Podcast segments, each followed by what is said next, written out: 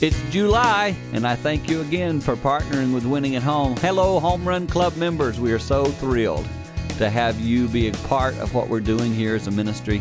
Uh, week to week, day to day, we're trusting the Lord to continue to guide us, and we pray that over the years, as He already has, uh, He will be faithful to continue to help us make a difference in people's lives. One of the things that you need to know is we have a scholarship fund here at Winning at Home that honestly gets used a lot because we have many people from our community and around the area who simply don't have insurance or don't have the ability to pay. And because of this fund, we give a lot of people guidance and help in their family and growing in their relationship with Christ. And many of you help us make that happen. So thank you for that. And just know that we're doing our best to be effective and we're trying to also be efficient with the funds and the support that we have coming in. So thank you for helping us and we'll continue to press on and hopefully make a difference in people's lives. As we come into what I want to share with you today, I'm actually going to take you where Alan was talking uh, recently at a local church about just growing in our relationship with Christ through the things that come our way. Alan and Annalise have recently made a move. You'll hear a bit about that. But as we go through changes in life and experience new things, our goal is to continue to adapt and walk closer to Christ through every situation we face. And so I pray today as you listen to this speech, you will be encouraged to do just that in your family life. This morning, we're going to jump right into uh, the passage in Ephesians chapter 4. And we're going to stay in Ephesians like you've been for the past uh, few weeks or month. And we're going to take a look at just one verse this morning that's coming up on the screen. It's Ephesians 4, chapter 2.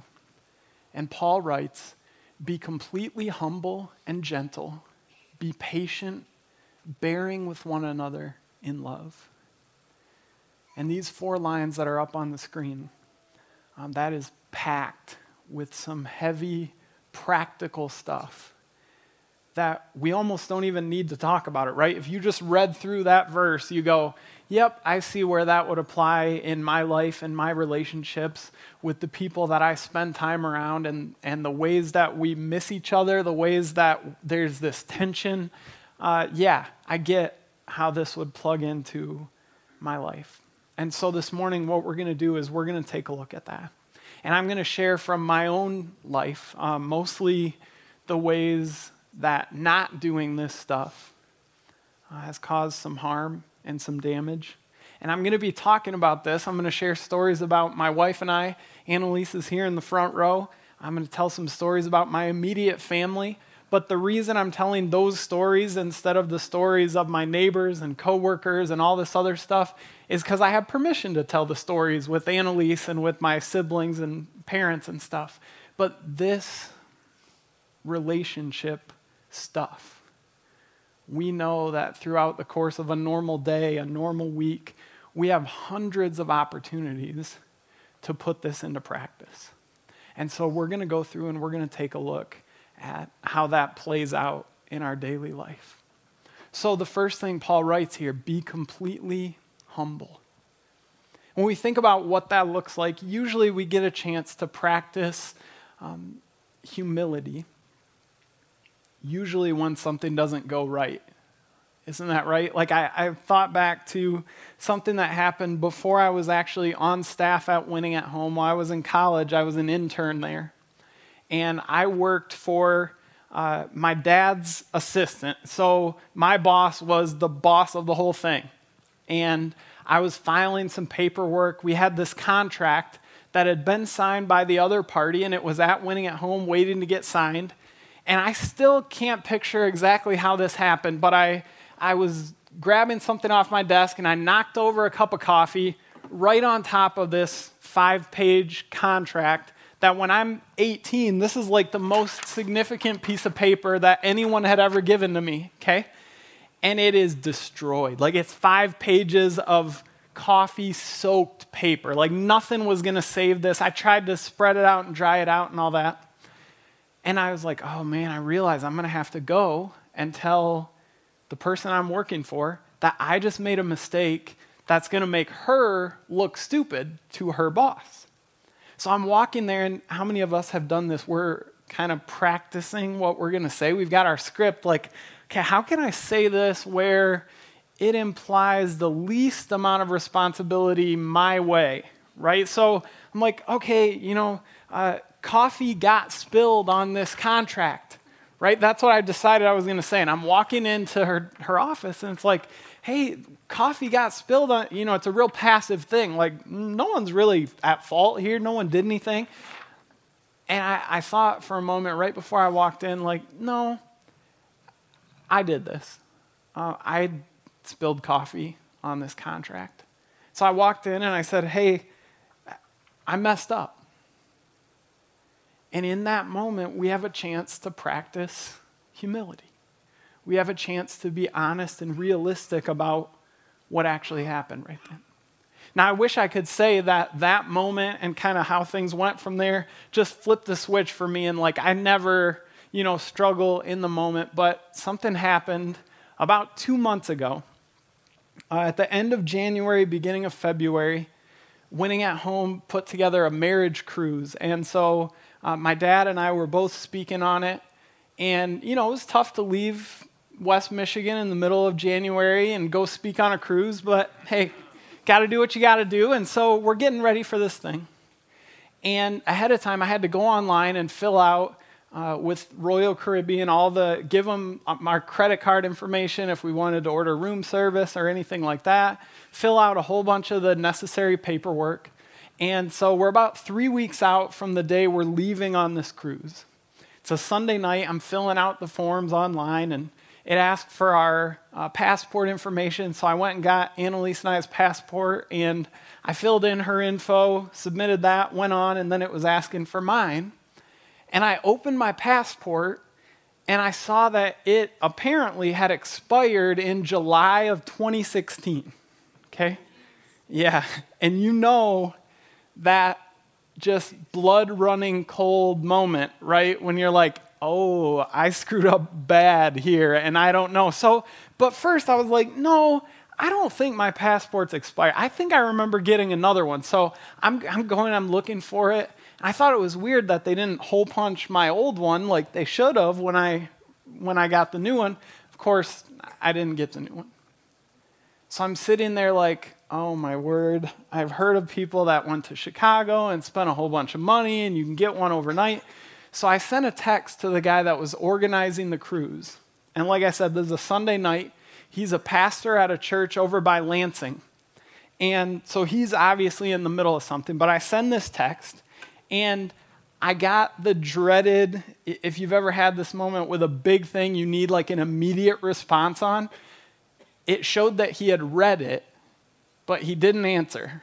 And so I'm sitting there like, oh no, this is a bigger problem than I'm even imagining. Like, he can't even just handle it right then in the moment.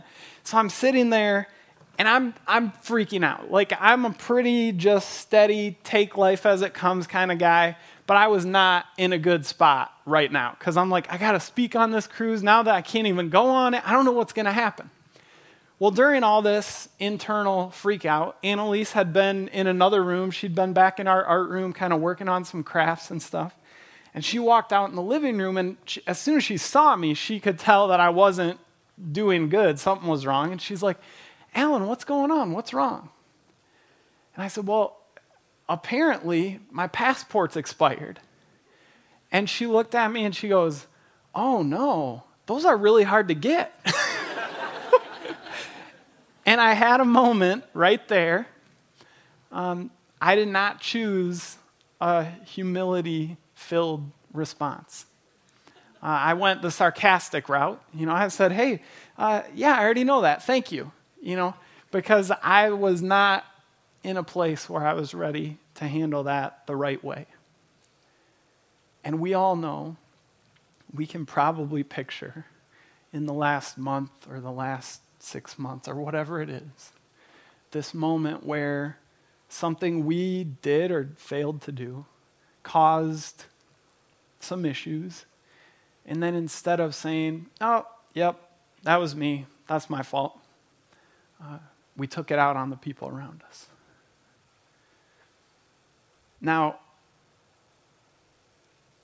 I just want to, I don't know, I don't even know why I would need to tell you this, but you don't have to have a passport to go on a cruise. That's what, when the guy got in touch with me, he told me birth certificate, that's all you need. So No one has to live through that hour and a half of panic that I did if, if you're in that moment. So, anyway, I don't know why I told you that, but I did. So, anyway, all right. Be completely humble. And then he goes on, and gentle. And I want to talk about this one for a minute because this is not really something that we're taught to value in the world and society that we live in. Because we kind of think of it like this we go, okay, in any business deal, in any negotiation, there's going to be a winner and there's going to be a loser.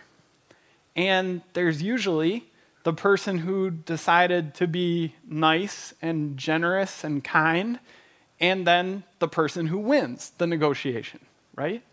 And so we're kind of taught to think in this way of like, well, uh, I don't know that I really value gentleness because that sounds a lot like I'm going to get burned instead over and over and over. And I want to tell you a story that happened with me when I was, uh, I was 10 years old. My brother, he's three years younger than me, he was seven. All right? And we, I've told you before, my family, especially the, the boys in my family, we love the NBA. We love professional basketball. So we've collected basketball cards for basically as long as I can remember. We, would, we used to stop and pick up cans and bottles on the side of the road so we could take them to Meijer and return them and buy a pack of cards. And I'm guessing some of you in here remember opening little packs of baseball cards or football, hockey, Pokemon, Yu Gi Oh!, something, I don't know. And you remember that these cards, uh, you, can't see these great, but it's just cardboard with a picture of a person on it. Okay? So this is what we normally get in these packs of cards that we open. Well, this particular day, when I was 10 years old, I got a rookie card, which, if you don't know cards, that's what you're going for. I got a rookie card of Jason Kidd, and it looked like this. All right, you see the shininess? In 2018, this is not a big deal, but in 1995, this was like the height of technology, okay? So this was a beautiful card. And I got this card, and right away I'm like, oh my word, this is crazy. I put it right away in a protective sleeve and I put it in my collection. And then I waited because especially back then. Now if you find you get a card you just go on ebay to find out what it's worth. But they used to have and they still make it but just no one uses it a beckett price guide that would come in the mail once a month and you could look up and see what your card was worth. Now i say that in quotes because if it says your card is worth $15 you can usually sell it on ebay for about three okay?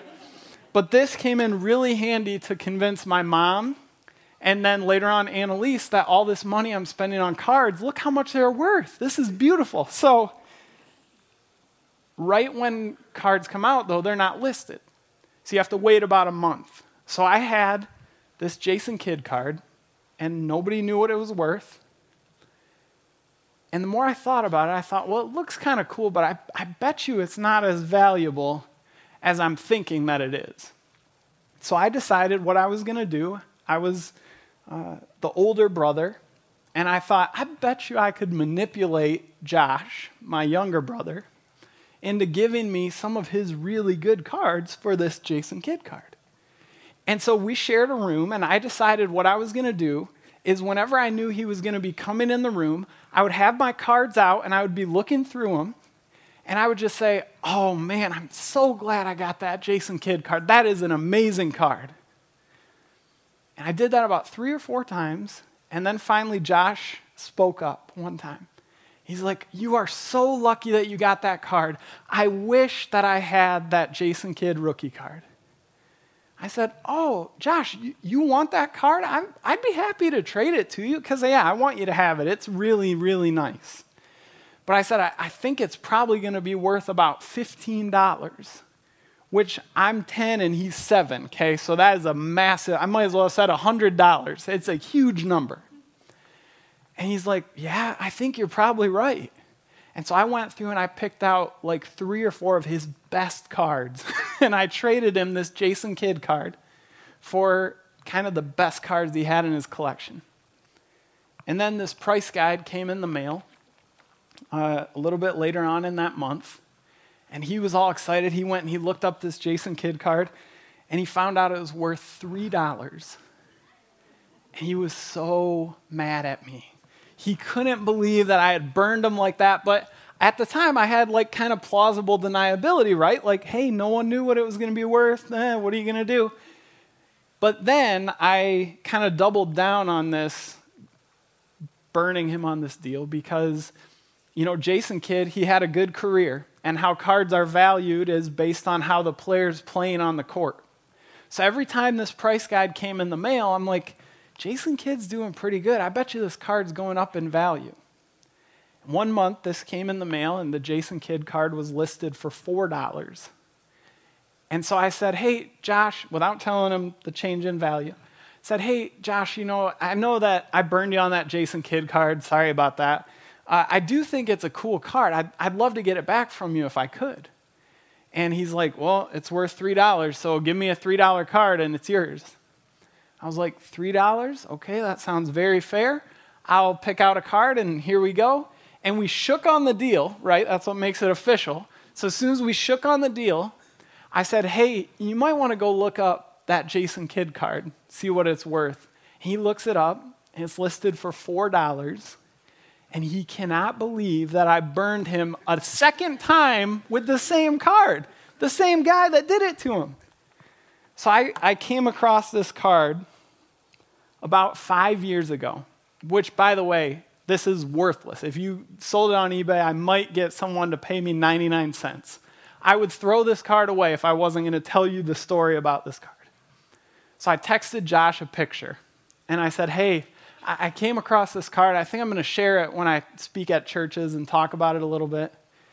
And he texted me back and he said, You need to tell the people that you're speaking to that the story behind this card should disqualify you from speaking to anyone ever. And that was like 20 years after the fact. I think he was joking, but, you know, I don't know. And we can think back, I'm guessing, all of us in here, to moments like that, where uh, gentleness didn't even factor into the way we were thinking about things, where we were looking out for our own advantage, our own priorities, our own whatever and we decided, eh, if I have to steamroll some people along the way, what are you going to do? Sometimes that happens. And we know the wake of relationship damage and turmoil uh, that's sometimes been left behind us as we choose to focus in on us instead of loving and behaving to the people around us in a way that's filled with gentleness. Paul goes on. He says, Be patient. And uh, Annalise and I have been having a chance to really practice this in life because over the past, I think, probably about three months, uh, my speaking schedule has been really crazy. Annalise has started a new online class that she's uh, studying we got a puppy and we're in the process of we've had an offer accepted on a house. We listed our house for sale this past friday. So we got a lot going on right now. And i've been thinking about why we bought a puppy that his job is to like destroy our house. At the same time we're trying to get the house ready to sell but you know that's what we did. And we're getting a chance to practice what it looks like to be patient. And we started doing something um, last summer. We came back from a camp. We spent uh, some time. I was speaking at the camp morning and night, and Annalise was doing some craft stuff with the kids and then was also leading a small group for some of the moms that were there. And if you can remember being at a family camp or a youth camp or whatever, you remember how tiring those weeks are because it's go, go, go, go, go. And then at the end of the night, you're staying up putting shaving cream on people's faces and toilet paper on their cabins and all that kind of stuff. And as the person who's speaking at that, you're not only go, go, go, go, go, uh, you're also spending time talking with people who want to uh, work through some stuff that they're facing in life. And then once you get done with that, you're the person that they're putting shaving cream on and their toilet paper in your cabin, and so you're not getting a whole lot of sleep. And we spent this week at camp, and it was, it was awesome. It was a lot of fun. And on the drive home, we realized we are shot. We are so tired. We are so burned out. Like, we just want to go lay down and sleep for like two days. That's what it feels like. And while we're in the midst of these first couple days getting back at home and readjusting to all that, uh, we were kind of in that spot in life, and I'm guessing that a lot of you know what this feels like, where we hadn't had a conflict or an argument yet. But we knew, like, you could feel that it's like, it's kind of miraculous that we haven't had a big issue because we're both just running on fumes and something is going to go bad here at any moment. And so, what we started doing is we realized okay, well, what's going to start that? We actually had a conversation about how do we avoid having this, what feels like inevitable conflict. We said, well, what's going to start that most likely is going to be a miscommunication.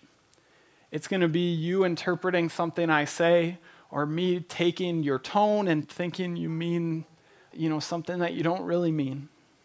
And so we started this thing that even when I say it, it sounds crazy. It sounds ridiculous that this had any impact in our lives at all. But when we would say something that we thought maybe could be misinterpreted, or maybe we didn't say it exactly the way we wanted to say it, we would get done and we would say, But I mean well. That's it. That's, it's like laughably simple. But we started doing this and just reminding each other that, hey, whatever way you're hearing that, whatever way you're taking that, whatever you think I'm attacking about your competency or your intelligence or your willingness to help out around the house, th- that's not what I mean. I mean well. And we started saying that to each other. And we found, like I say, it's crazy. It had such an impact on the way that we would hear where each other was coming from that we kept doing it even after that week was over. Even after we weren't so overtired and we just felt like this conflict was inevitable, we found that it made such a difference just to be reminded oh, hey, we are on the same team. And no matter how you're starting to hear what I'm saying or thinking through what this might mean for you or about you, I, I don't mean this in a negative way. I mean well. Now, I'm not suggesting that you show up at work tomorrow and you try that because people are going to look at you like you're crazy. But maybe if you try it in your home, maybe in your marriage with your kids, because um, you can talk about it and have a conversation and say, hey, this is just a little reminder that we're on the same team. But as you head into work or school or whatever tomorrow, you can kind of tack that on to what other people are saying and go, okay, let me think and kind of see things a little bit from their perspective. What might that mean for me to interpret it like they potentially have a valid point? We found it went a long way toward helping us to be patient with each other.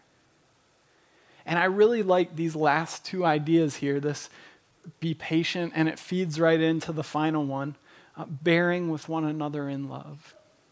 Because both of those two things they really have built into the idea, into those phrases, that things aren't going exactly the way that I want things to go.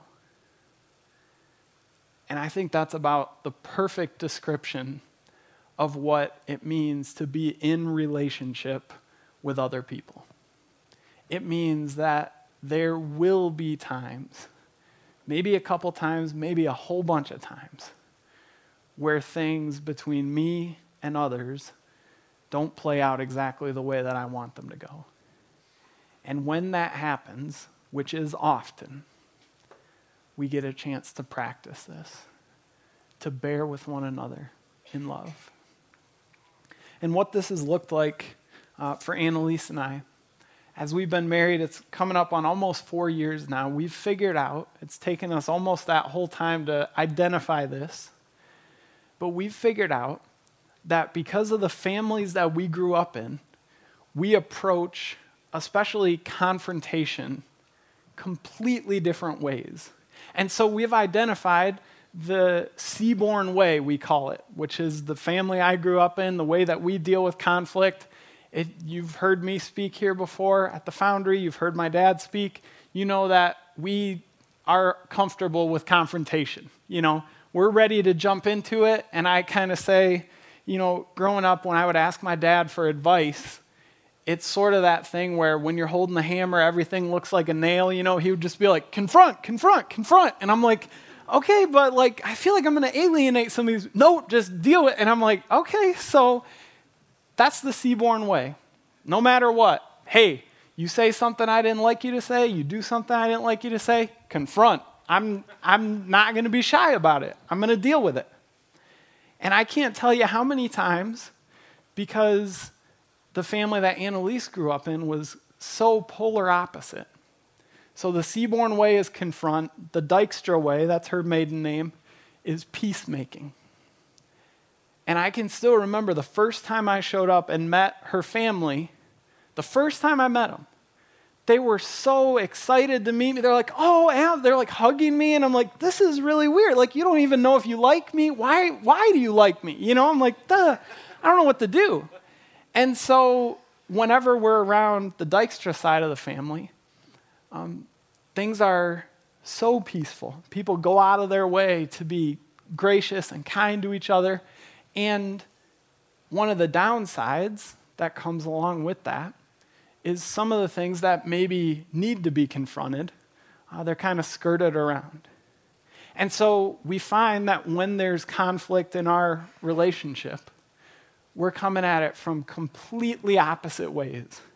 I'm ready to confront, I'm ready to deal with it, I'm ready to, hey, I'm to be direct, I'm to say exactly what I think. And the feedback I've gotten from people and from her is that I come across like a jerk in that moment. Because I'm not trying to say it in a way that makes you feel good. I'm trying to say it in a way that makes you get what I'm thinking. And she's coming at it from this other perspective. And she's trying to make peace. And so she's so subtle and so indirect sometimes that trying to get at barely saying what I want to say, but not quite, so I don't want to offend you, that I'm sitting there going, why is she lying? Like she's massaging what happened so much. I'm like, why can't she just tell the truth? And so we're sitting here bringing into our relationship together these two opposing viewpoints of how to handle conflict and confrontation and how to deal with this stuff in the moment. And we've gotten a chance to figure out what it looks like to bear with one another in love. Because in these moments of conflict and confrontation, I'm comfortable there. And I'm ready to talk about how I felt about what happened, how I would have felt about what happened if it had been just a little bit different, what I wish would have happened instead. And I'm I'm ready to go. Talk about it, talk about it, talk about it. Annalise wants to talk about okay, what went wrong? How do we avoid it in the future? Let's go back to peace. And so we figure out what this looks like in our lives together to bear with one another in love. And it looks like seeing things from each other's perspective way more than we naturally would. And when we stop for a second and go, okay, she stops and goes, okay, yeah, he's interpreting this conflict and confrontation with the seaborn lens that we got to just hammer it and fix this thing.